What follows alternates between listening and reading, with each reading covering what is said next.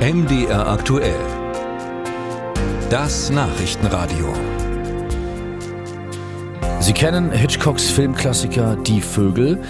Falls nicht, geht darum, dass sonst eigentlich harmlose Piepmetze mit einem Mal über ein Küstendorf herfallen, Menschen angreifen, übel verletzen oder auch umbringen. Warum tun die Vögel das? Sie sind die Ursache für das Unheil. Sie alleine sind schuld. Sie sind böse. Ganz so krass ist es in Dresden nicht. Aber trotzdem gibt's da Vorfälle, über die wir unbedingt sprechen müssen. Krähen fallen dort in diesen Tagen regelmäßig über ahnungslose Passanten her. Eine 39-Jährige haben die Vögel so schwer am Kopf verletzt, dass sie ins Krankenhaus musste. Höre ich so zum ersten Mal, ich dachte wirklich, dass das nur in Filmen passiert. Warum jetzt in Dresden, im echten Leben? Darüber rede ich jetzt mit Carsten Peterlein vom NABU Leipzig. Er leitet da den Arbeitskreis Ornithologie und Vogelschutz. Grüß Sie. Ja, schönen guten Tag, hallo.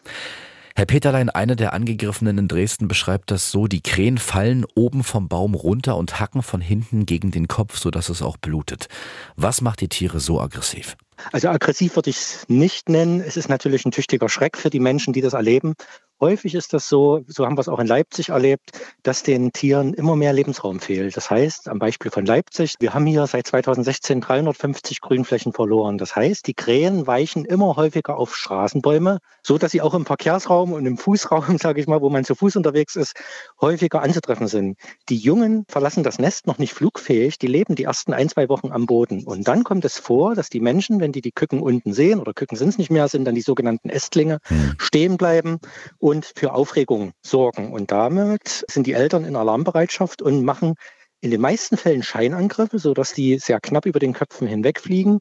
Und hin und wieder aber kommt es auch vor, dass die dann wirklich angreifen, wenn viele Passanten die Jungtiere stören. Gab es dann eigentlich immer schon so viele Krähen in den Städten wie jetzt, Herr Peterlein? Ich habe so ein bisschen das Gefühl, es werden immer mehr. Es werden weniger Krähen tatsächlich. Oh. Es werden nicht mehr. Das wird auch bei der Elster immer wieder gesagt. Das ist so ein Phänomen, wenn ein Familienverband von Krähen äh, in den Garten kommt, dass das dann viele sind, wenn es fünf sind oder acht sind, wenn es eine Familie ist. Im Verhältnis zur einen Amsel oder zur einen äh, Meise, die man so sieht am Nistkasten, ist es auch viel tatsächlich. Aber es sind insgesamt auf der Fläche gesehen weniger, weil immer mehr Lebensraum fehlt. Insbesondere in den Großstädten wie Dresden und mhm. äh, Leipzig. Mich haben die Vögel bisher zum Glück in Ruhe gelassen. Äh, was sollte ich denn tun, beziehungsweise tunlichst nicht tun, äh, dass das auch so bleibt? Am besten ist nicht stehen bleiben, nicht lange stehen bleiben. Und wenn ein Tier mal auf einem Fußweg oder auf einem Radweg sitzt, das Tier aufnehmen und in die nächste Grünanlage setzen. So 50 Meter entfernt ist kein Problem. Die Rufe sind laut genug von den Jungtieren und von den Alttieren, dass die sich rufen hören und dann auch wiederfinden.